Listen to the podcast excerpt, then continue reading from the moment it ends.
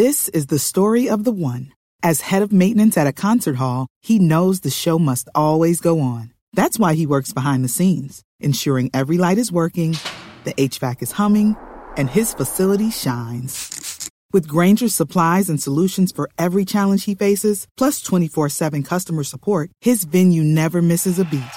Call quickgranger.com or just stop by. Grainger, for the ones who get it done.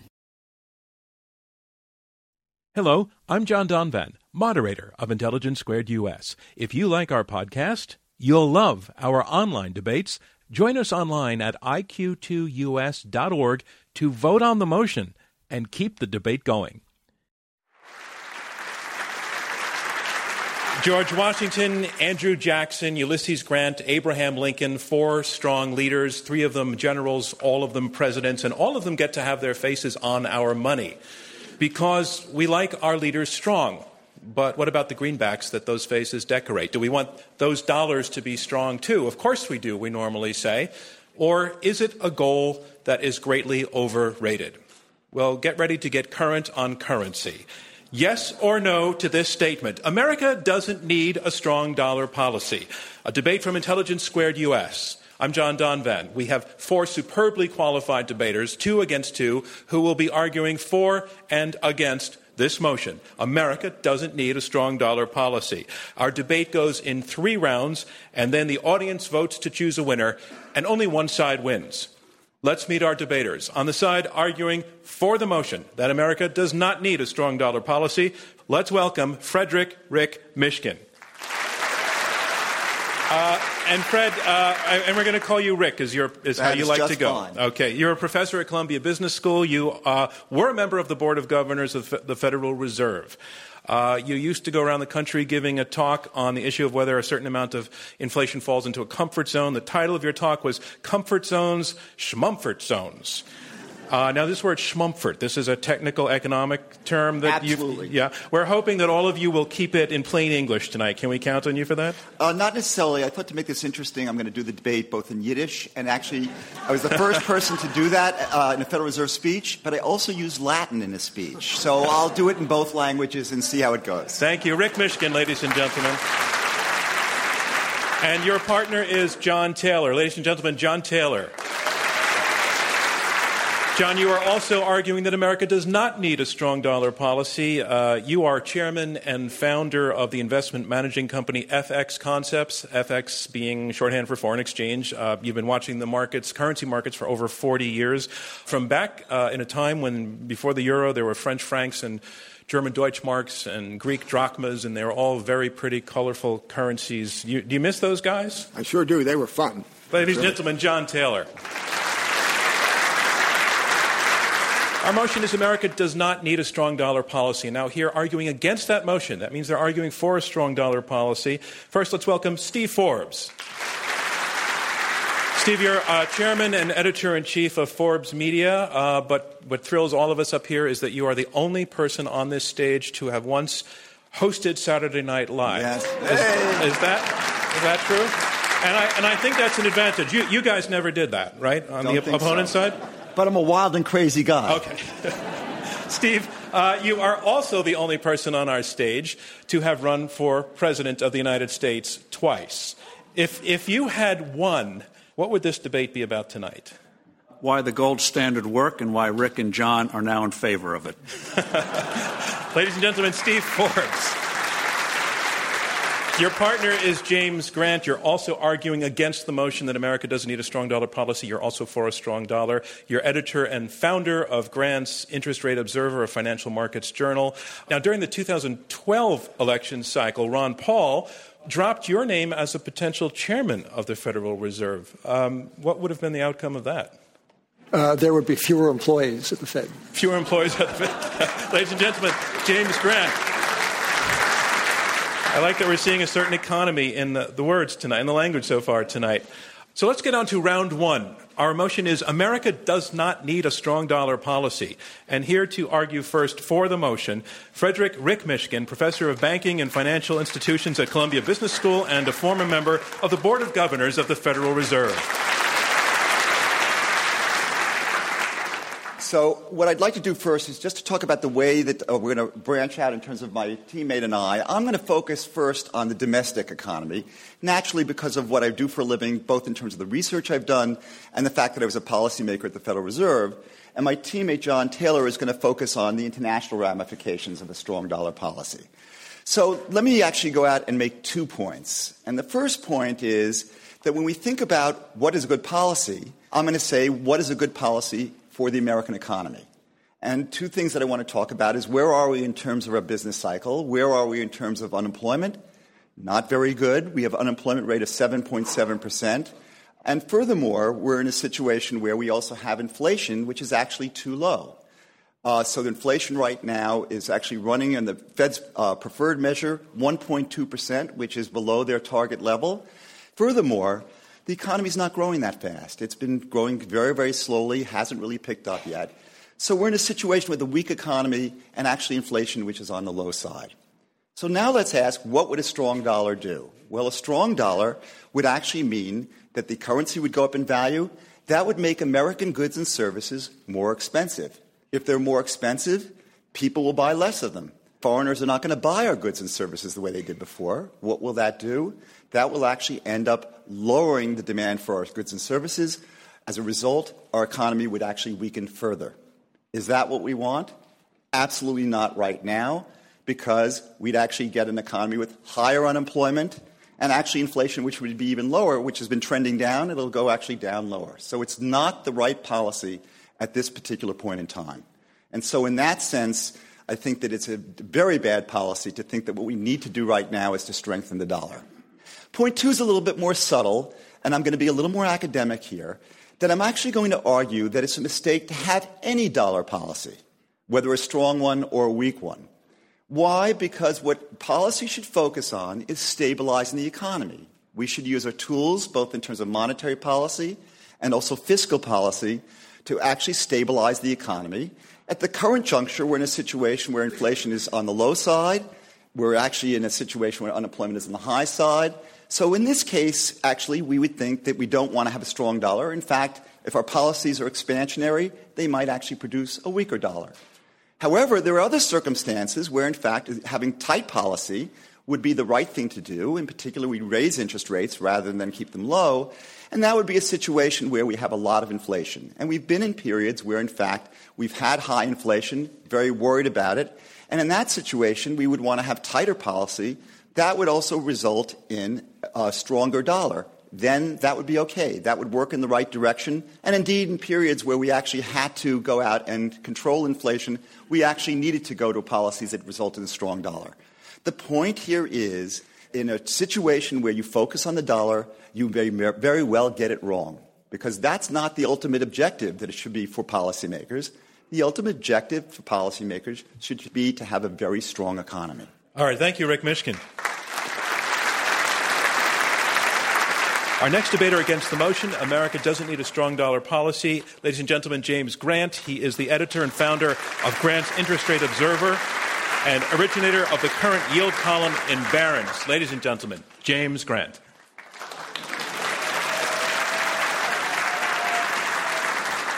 What a strange proposition we are wrangling over this evening, ladies and gentlemen. A strong dollar or not so strong dollar.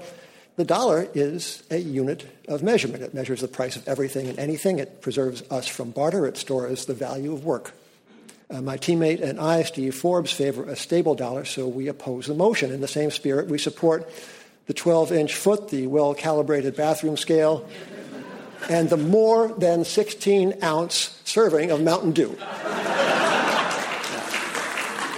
Now, among the enumerated powers of Congress is that to coin money and regulate the value thereof, and of foreign coin, and fix the standard weights and measures.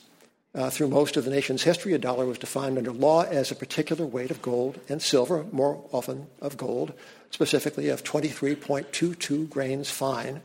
A little more than $20 was convertible on request into an ounce of gold. By and by, the dollar was redefined anchored as something. Uh, then came the fateful evening of August 15, 1971, preempting the beloved popular horse opera Bonanza. President Richard Nixon announced that henceforth the dollar would have no definition, no anchor, Henceforth, said Nixon, lashing out against unnamed speculators, they always do, the dollar would be as good as paper. And what has this soft, undependable, malleable, post 1971 pure paper dollar wrought? Well, in 1971, the gross public debt totaled uh, 408 billion, or 38 percent of GDP. As of yesterday, the gross public debt totaled 16.7 trillion, or more than 100 percent of projected 2013 GDP. Now, think of the long gray line of plans and resolutions to bring our national finances under control.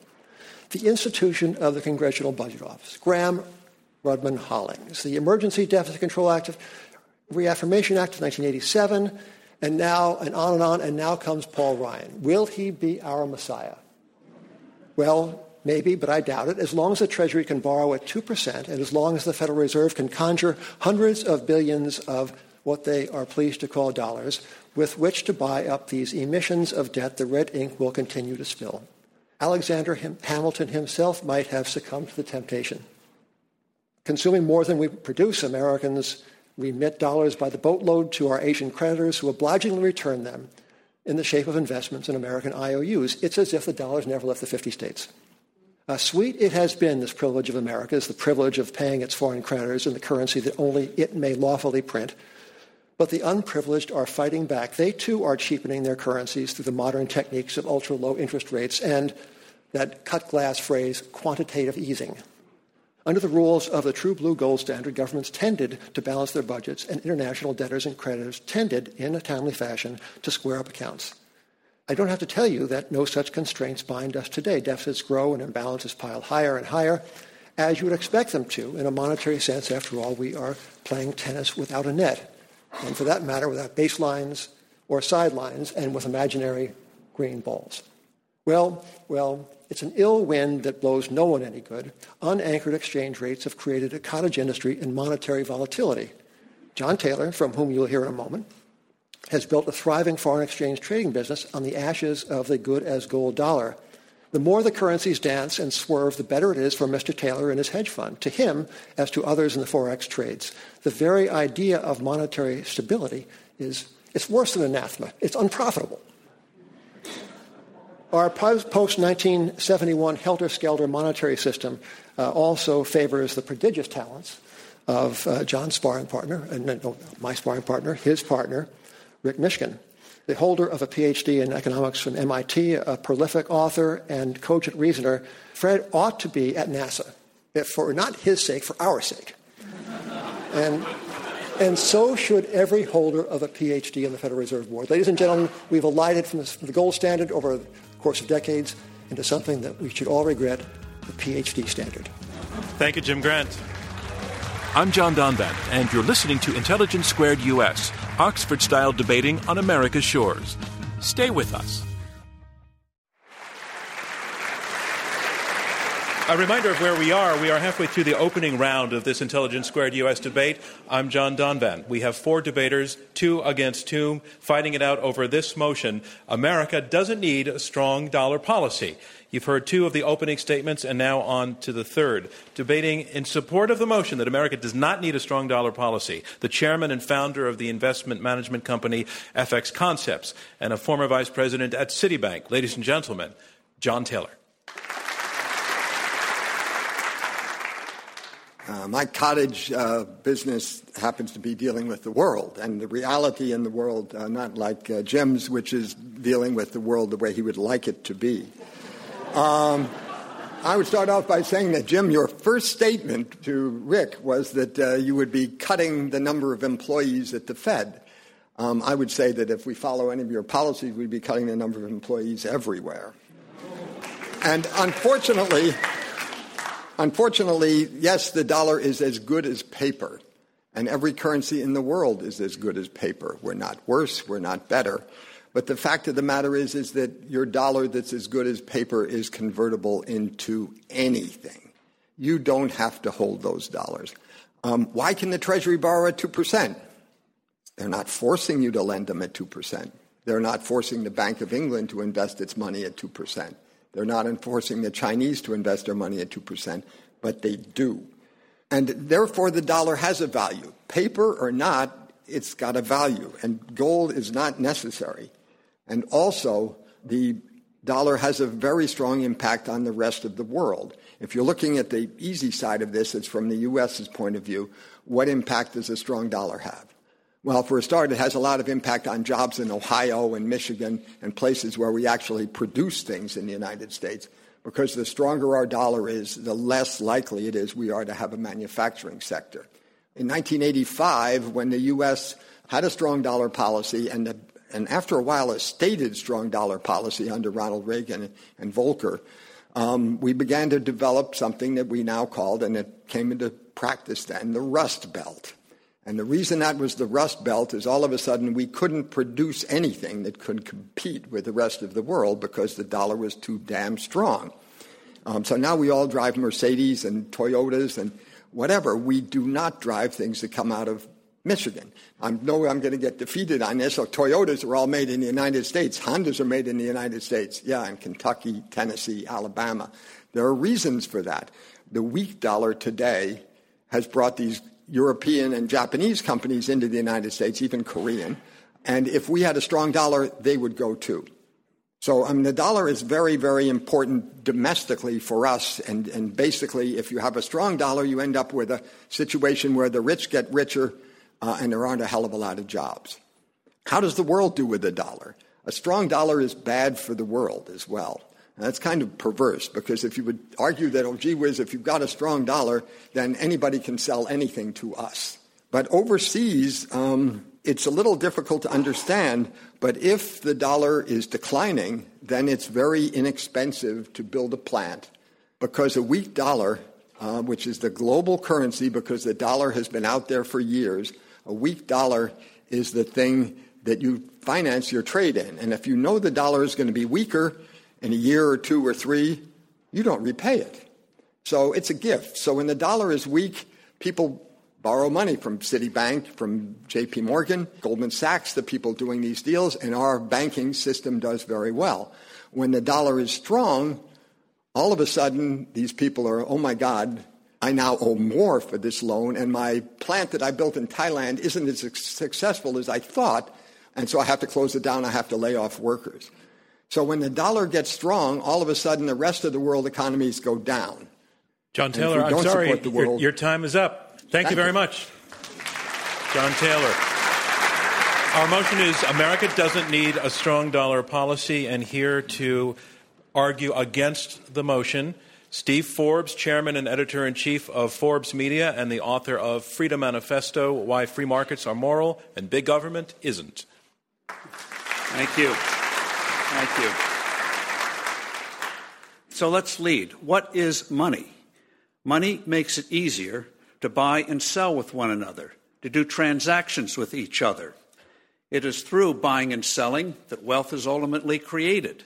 Before we had money in the old days, we had barter.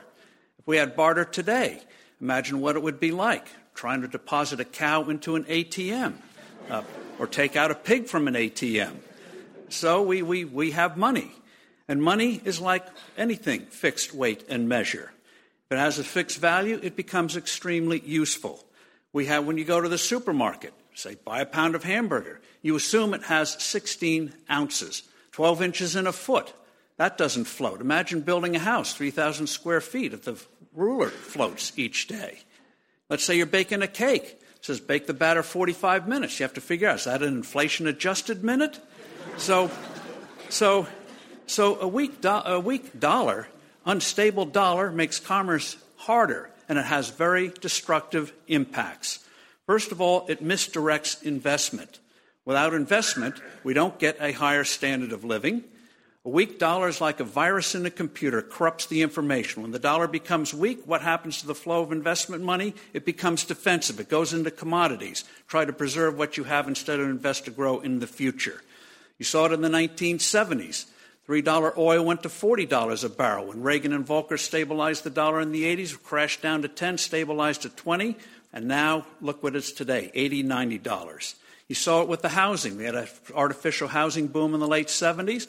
Even worse one this time, the housing bubble could not have happened without a weak dollar. So you get financial bubbles.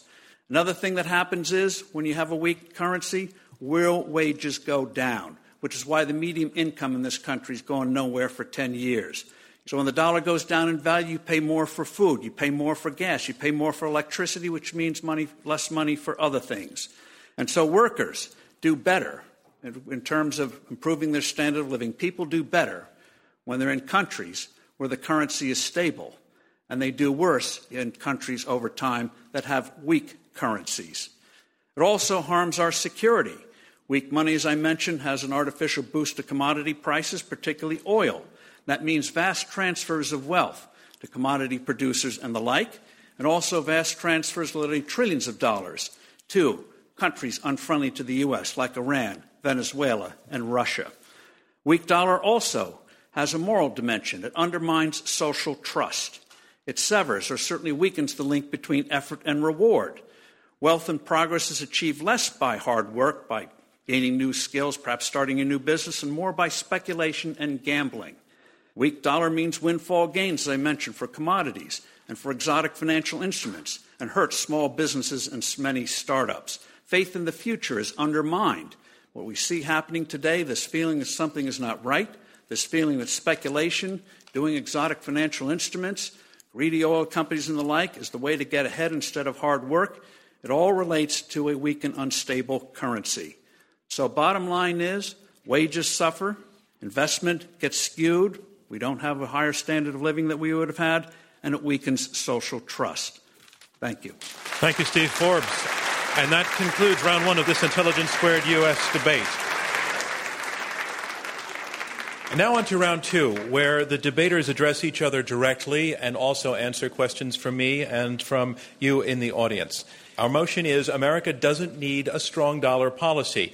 Arguing in support of that motion, in other words, arguing against a strong dollar policy, we have Fred Mishkin and John Taylor. They have told us that you need a dollar that matches the economic times that you're in. And sometimes, like the present, they say a strong dollar actually hurts. It hurts exports, and that hurts jobs. They say that history has shown it before that a strong dollar is no guarantee of prosperity, and that government needs flexibility to work fiscal and economic policy. The team arguing against the motion, and that means they're arguing for a strong dollar, James Grant and Steve Forbes, are, are arguing uh, yes, we do need a strong dollar, that it's a, a strong dollar is, is one that is fixed that money was invented to represent and hold value so that business could be done. When that doesn't happen, the meaning of money begins to slip out of sight. They said specifically workers do better when the economy is stable and worse when it's not. I want to put that question to their opponents, to Rick Mishkin. You're arguing that America doesn't need a strong dollar policy. Steve Forbes is saying workers do better with a strong dollar policy. Can you respond to that directly? And then I want Steve to. Workers to do better when there is low and stable inflation. That we agree on. Uh, and in fact, low and stable inflation means that it's not fluctuating a lot. So, what is he saying that's different from what you believe? Because what he's saying that's different is that he wants a fixed value of the currency, the dollar, in terms of a commodity, let's say gold. And that actually is not a situation where it produces stability in the price level. During the gold standard, the price level went up, went down. Now, you are right that over very long horizons, over a 40 year period, there was no change in the price level. That's the good news. The bad news is that our horizons are not 40 years. As Keynes said, in the long run, we're all dead. All right, Steve Forbes, to, back to your point, bring us some examples or make the case in specific terms about a stable currency being good for workers. Well, uh, again, uh, what prices do is, should be determined by a free market. We've had a huge fall in the price of memory. You take an iPod today, memory costs what, $40, $50? Ten years ago, it would cost $10,000. Again, the money should be stable in value. The United States, from the time we went on the gold standard in 1789, uh, right through some on and offs through 71, had one of the most extraordinary growth periods in human history. We surpassed our neighbors in Latin America. We surpassed Europe in terms of uh, growth, which is why we attracted more immigrants than any other country in the world. And one of the key things that Hamilton and Washington brought in was realizing if you fool around with the money, what that does is hurts commerce. People hold physical assets instead of going out and doing and uh, investing in the future. You know, when you invest something, John, that's risky. But it's even riskier, and you're less likely to do it if you don't know what you're going to get paid back in. Is it going to be a 100 cent dollar, an 80 cent dollar, a 20 cent dollar? Get less of that productive investment. Okay, Look- so, so you're broadly saying, in terms of the workers' question, that stability is good for workers because they're factories and they're working in their jobs and they, well, you get an environment where people invest and uh, Yeah. things things get done. You get John real Taylor, your growth. opponent. Now, I don't think Steve answered the question at all about workers' salaries and how well they're doing. Well, workers' Uh, salaries under the gold standard went up. You take any period of time, they went up in real terms, which is why our wages in real terms were the highest in the world. I wonder about Dickens and some of the stories of that period. He was an But- Englishman the last I Uh, but I just, I just wonder. John the, Taylor. The fact is, is that the example that uh, that uh, that Jim gave, where the Asians were beginning to develop products at cheaper prices and all this kind of stuff, implied a decline in U.S. wages. Absolutely, positively, unless the U.S. government was pushing to keep uh, the wage levels of, of U.S. workers up. And so I believe that, in fact, the movement to a weak dollar had a lot to do with the fact that we had a growth in Asia coming and product was coming in much cheaper and basically undercutting, well, not only Detroit, but California. And the, if you look at uh, apples or whatever, then none of them made, made in the United States, right? All right. So, I, so the, John's po- John was making the point, and you made the point a couple of times, that uh, a weaker dollar boosts exports. We all see the logic of that argument, and I'm assuming you see the logic of the argument. But what's the flaw in the argument, Jim Grant? With a cheaper currency, you pay more for what you buy, and you earn less from what you sell. Now, tell me what the advantage is of a cheap currency. Yeah, uh, look, look, look at the price of gasoline. Dollar twenty-five in the late '90s. What is it? Three and a half, four, five dollars today. How does that help a family? How does Rick- that increase so- their Rick wages? Michigan. I want to change th th this issue a little bit. That- Well, no, uh, actually, no, no, I, but I let's like their question. No, no, I want to deal with the. I want to deal with the question in the following sense, which is that what goes on in the real economy is actually much less associated with what goes on in terms of the, the inflation than, in fact, you're attributing to. So, what we really need to focus on is a narrow issue that that does a strong dollar actually help the economy? Does it hurt it? I think that's very important, but not, let's, let's not get into this view that, uh, that having a, a, a strong dollar, a gold standard, or a weak dollar actually solves all of our problems. It actually solves very little of the problems. It's still important. The gold Jim standard. Grant. I mean, the, the idea that uh, that our fiscal affairs after 1971, when the dollar lost this anchor, what remained of the anchor, the idea that our fiscal affairs were not affected. Um, it's not as if we are uh, improvident in a way our forebears were not. They had strictures. They had a system within which they had to run their affairs. They had to balance the budget. That was the the norm of the monetary regime then ruling. The norm of monetary regimes the world over today is is debt. John Taylor. You know, I, I think that there's, there's an argument being made here that what happened in the 70s is what's happening today. And, and there's an argument being made also that, that we cannot manage our, ourselves, our money, without having some Procrustean bed that we're forced into. I don't agree with that at all. I think that's really our point, uh, is that you have to be flexible. The dollar has periods where it needs to be strong. I, Paul Volcker is one of my heroes. He did everything right when he came in, uh, and I was there for the Saturday Night Massacre, and I did not have a good time, but it was the right thing to do when he all of a sudden changed the way that the Fed uh, managed money, and the interest rates shot up by 4% over the weekend. That was a very, very good shock for the U.S. government, and it was a brilliant stroke. Steve Forbes, your, your opponent John Taylor has just used the word flexibility, and that is that's a key theme for them that the government needs to have the flexibility to, to, to move the dollar as it can, depending on economic, economic circumstances. It's a tool. What about that argument? It's like saying if you change the measuring rod, that'll increase prosperity. What it does is reduce, brings in a factor of instability, so you don't know what you're going to get paid back in. You suppress people's wages. What country has outpaced, in terms of a standard of living, with a weak currency, chronically weak currency, than those that have had traditionally strong currencies? Rick Mishkin, Right. So- Steve, Steve so- Forbes just said, why is that a good thing, being able to have that tool? Why, So- you know, take 30 seconds and answer First of all, I wouldn't want to say that the dollar, the, the value of the dollar should be the tool we're using. What I mean by this is that, that one technology is actually to tie the dollar to gold. That's a technology. Another kind of technology that you can use is, in fact, what central banks have been adopting and actually very successfully in terms of something called inflation targeting. So that uh, they have actually adopted a policy of saying we're trying to keep inflation stable. In the last Rick. 10, 15 years, they have been very successful at doing that. They have not solved other problems like financial stability, but there are reasons why that has to be a concern of a separate nature. Jim Grant. Rick, Sorry that I got you so upset. You know, you're, Jim, you're, if, your- if only the radio audience Wait. could see your face, Jim. And, and is, your, is your bow tie going to unravel? That's the question that I want to ask. or spin. That would be a good effect. In- inflation is a defined term. Um, I think it is worth noting that the inflation of house prices, uh, which went unremarked uh, by our financial scholars at the Federal Reserve, the inflation in house prices almost brought this country, financially speaking, down.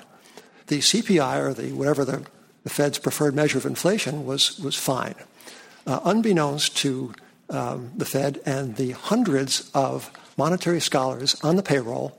uh, There was building up in the economy something that models didn't even look at, which is which is a huge buildup of of unsupportable debt, of mortgage debt in the banking system and outside the banking system. So inflation is a very is a much subtler term than the Fed knows or acknowledges to this day, and they can't control it. It's like a it's like a bubble underwater. They squeeze one part, and another part of the bubble uh, bubble protrudes.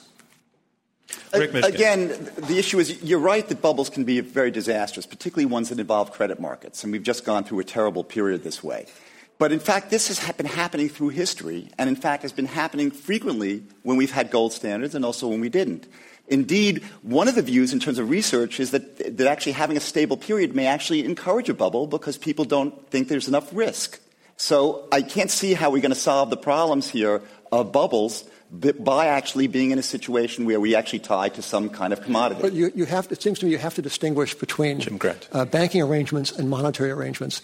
We ought not to be surprised when, in a system in which the capitalists get the upside in the banking business and we, the people, suffer the downside when their bets go wrong, we ought not to be surprised that these bankers take exceptional risks. We are living in what the military people call an asymmetric world. To the upside goes Greenwich, Connecticut, to the downside goes Dayton. I'm John Donvan, and you're listening to Intelligence Squared US, Oxford style debating on America's shores. The motion is America does not need a strong dollar. I'm John Donvan, and this is Intelligence Squared US, Oxford style debating on America's shores. The topic up for debate Does America need a strong dollar? I want to go to audience questions now. So if you raise your hand, a mic will come to you. Please stand up right down in the front here. Hi, uh, Vicki Schmelzer, Market News International. What effect does strong dollar policy have on the status of the dollar as the world's reserve, world's premier currency? I'm glad you asked that question. Steve Forbes, you look like you're thinking, like the wheels are turning. Yeah? Um, the, the, the dollar became the so-called reserve currency because thanks to the stable dollar, people wanted to use it around the world. We're the largest economy in the world. Uh, before us, you had the British pound, good as gold until uh, the First World War. So that was the reserve currency. Is it The entirely best desir- currency Steve, is it in the entirely desirable to be the reserve currency? It's currency? entirely desirable to have a stable currency and high growth rates. Absolutely. Other side, the ti- side arguing Um, that why America did does not the, need a strong Why did the policy. dollar become the world reserve currency? It was the only currency left standing in 1945. Period. There was nothing else. We gave our money to everybody. We were also really the only country left standing. Uh, that uh, at that point we Right. had over 50% of the manufacturing c- capacity in the world. Right. And the net effect of that is that the dollar went out there and went all around the world. And the world is path dependent, i.e., history makes the future. And because the dollar is so dominant, it's just there. Is this issue of its being a reserve currency, I think this was part of the sense of the question, related to its strength or weakness, or No. its stability or its flexibility? No. Why not? I don't think, uh, I mean, would have to completely collapse. I mean, the fact of the matter is, is that everybody is investing in these 2% dollars, even though Jim says we're forced to invest, and the U.S. government is writing it. Nobody forces the Chinese to buy U.S. debt at 2%. Another they question. do, though. Sir? Uh, so, Mr. Forbes and Mr. Grant, the you've asserted that the gold standard creates stability inherently, but we've seen numerous asset bubbles throughout the gold standard periods, including, you know, the South Sea bubble in the, in the United Kingdom, the Dutch tulip bubble, etc., etc. What prevents, in your opinion, the gold standard from creating or having more bubbles in that period as well? What to me characterizes the gold standard period is the, is the absence of growth, uh, throttling, long dated depressions owing to uncertainty about the future value of money. Such depressions as existed in that period were typically the result of uncertainty about monetary affairs, such as the one that started in 1893, such as the Depression of 1890.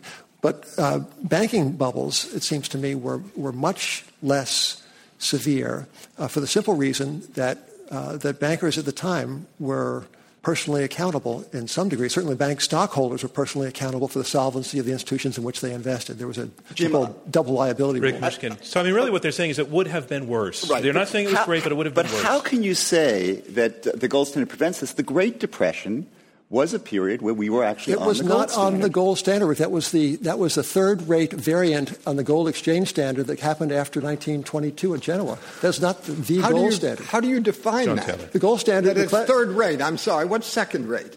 right? Second Uh, rate. Second rate is Bretton Woods. Third rate is uh, 1920s and 30s. But the gold exchange standard was characterized by the buildup of reserve currency balances in other nations, such as the British buildup in France and elsewhere. We are in the question and answer section of this Intelligence Squared U.S. debate. I'm John Donvan. We have four debaters, two teams of two, debating this motion America doesn't need a strong dollar policy. More questions from the audience, sir. John Feingold. In light of trying to figure out the winner of tonight's debate, what measure should future historians look at and determine who won? Is it the price of gold, or is it the volatility, or is it yet still another measure? Uh, so I would measure this in social welfare. I look at the gold standard, and I'm sorry, I don't think Dickens is an outlier. Uh, there were plenty of American Dickens in the equivalent, and a lot of our families lived those lives.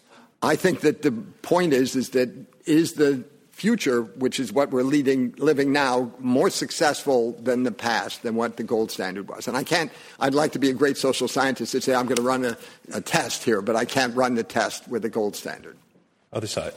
You know, there is implicit in um, our opponent's line of argument the idea that uh, monetary thought runs in a line of progress from ancient times to the present, and we are now at the pinnacle of monetary technique and knowledge. I submit to you that uh, posterity, looking back on this moment in monetary affairs, will look upon the doings of the world central banks that have, as I say, elided into a kind of a a makeshift central planning from what is meant to be a very simple act of central banking. They will look upon this as a period of, of kind of the dark ages of monetary application and thought. We'll take a few more questions. You're in the blue shirt, yeah. Um, Robin Blumenthal from Barron's. Thank you.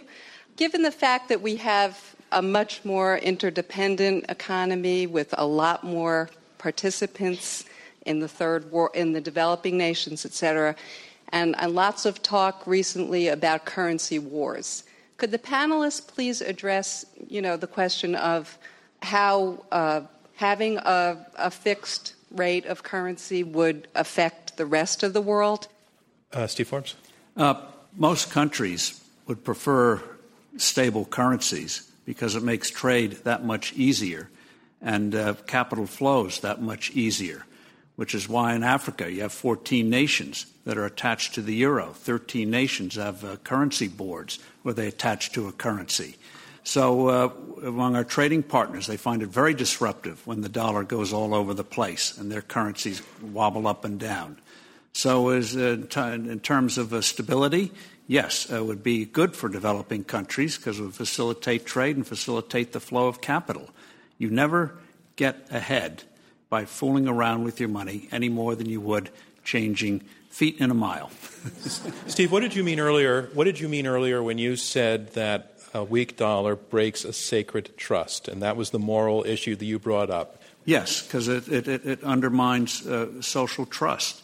We depend on trust, and when you do transactions, you trust that uh, you get in return what you've been promised, and you'll give what you uh, promised. And with an unstable currency, what it does is undermine hard work and productive effort and give undue rewards to speculation, undue rewards to commodities. That's why oil has gone from 21 to 90 or 100 dollars a barrel. Uh, that's why you saw this speculation, mad speculation in housing. So it misdirects investment. We saw that in the 70s. Huge investment in farmland and commodities. They crashed in the 80s. Uh, those investments had to be liquidated. A lot of wasted capital. Stability, again, it's just a measure of value. I want to, uh, you're, uh, to respond I to also that issue. want the dollar to be a good measure Rick of value, but this is an issue about having low and stable inflation. It's not tying to gold. Inflation means you're debasing the, the It has reducing the little value to of the do with money. The value of the dollar. It has to do with inflation. The people sitting around this room spend 99 point something or other percent of their dollars in the U.S. economy. It doesn't really matter whether the euro goes up or down 1% in one day or the next. What it matters is, is that the inflation that impacts everything that we consume on a daily basis, that impacts our pay, is stable. And Is, then it- that's the is case there any don't have a merit to. Steve's moral argument, which is essentially saying that people make a deal that when they get a dollar and they put it in the bank in 10 years, it's still going to be worth what it was when they earned it? Is there a moral argument to Well, that? I- Is there a social trust that's broken? There's social trust in not having situation of having very high inflation, and we agree on that. The question is, what is the best? I use the word technology, but the best way of getting that to happen.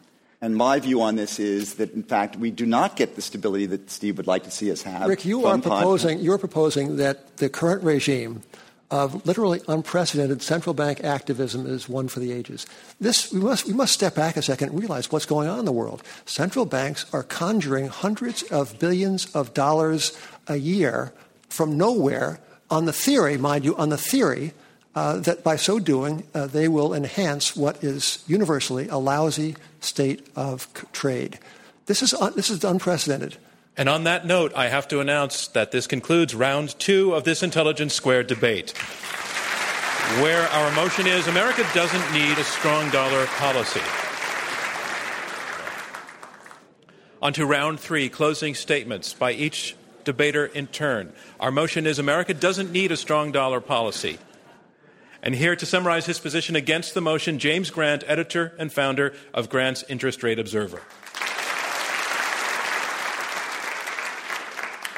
You know, Laura Ingalls Wilder wrote a wonderful series of books entitled Little House on the Prairie, and one of these books was uh, uh, the biography of her uh, future husband called Farmer Boy. It was about the life of a hard scrapple dairy farmer and his family in upstate New York. And, uh, and one day, the farmer took his son to the fair, and uh, lemonade was on sale.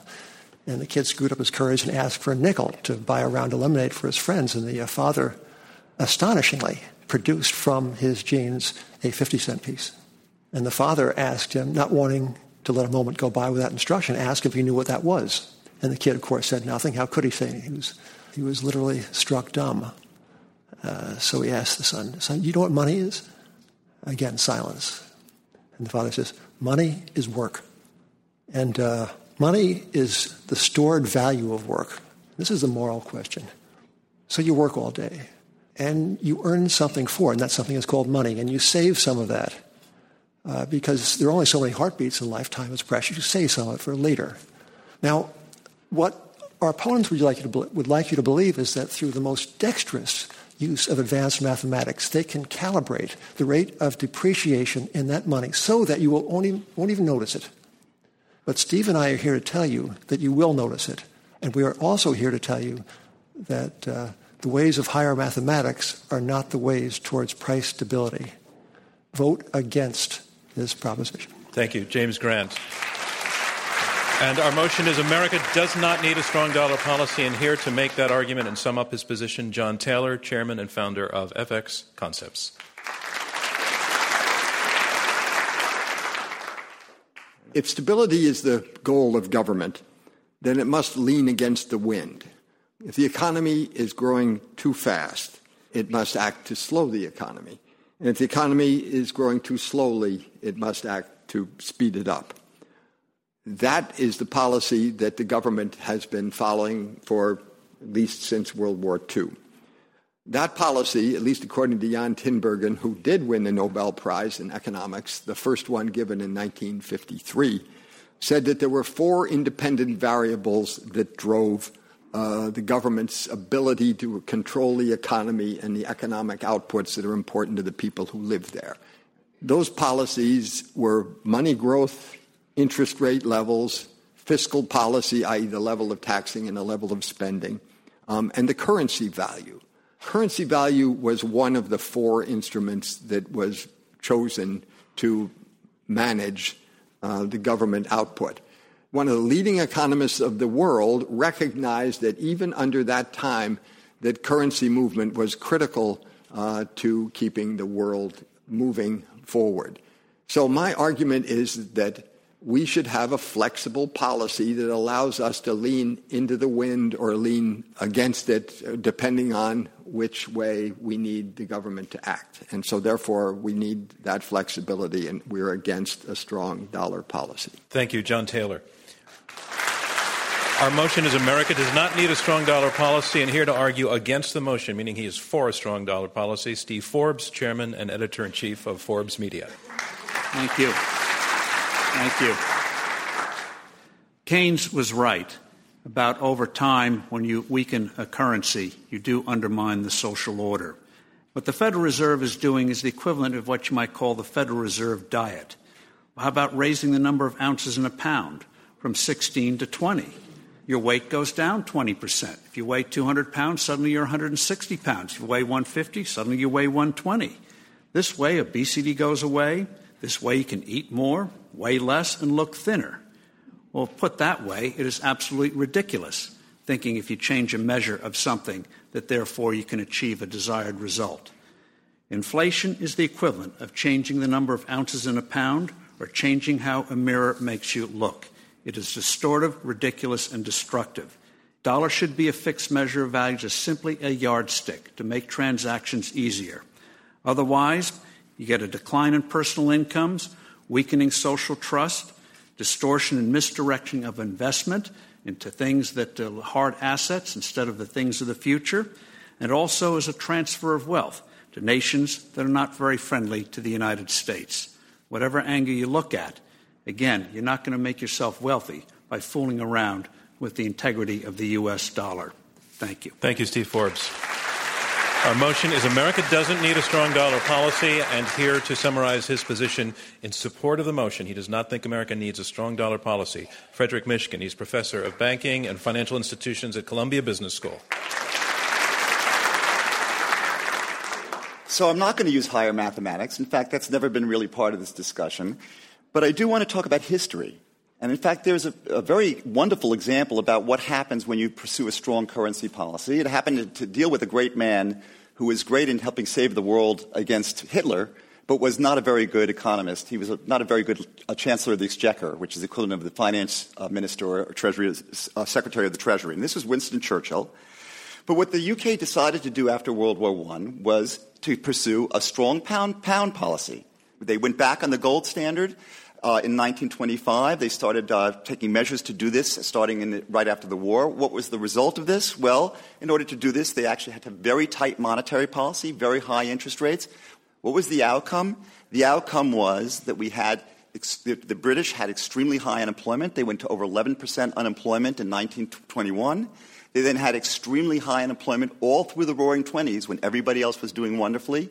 But then, even, even more important to the current situation, they actually were trying to be virtuous. They had 130% of, of debt, sovereign debt, of their, their government debt relative to GDP after World War I because it was so costly to fight it. What happened to them? Well, they went from 140% of GDP in uh, 1919. By the time you got to 1929, they were 170% of GDP. This ended up doing several things. It meant it killed the economy. They actually had deflation. And what did you end up with? You ended up with a much more dire fiscal situation, even when there was virtue. A strong dollar policy would be something that would be very damaging to the economy, and we do not need a strong dollar policy. Thank you, Rick Mishkin. And that concludes closing statements and the final round of this Intelligence Squared U.S. debate.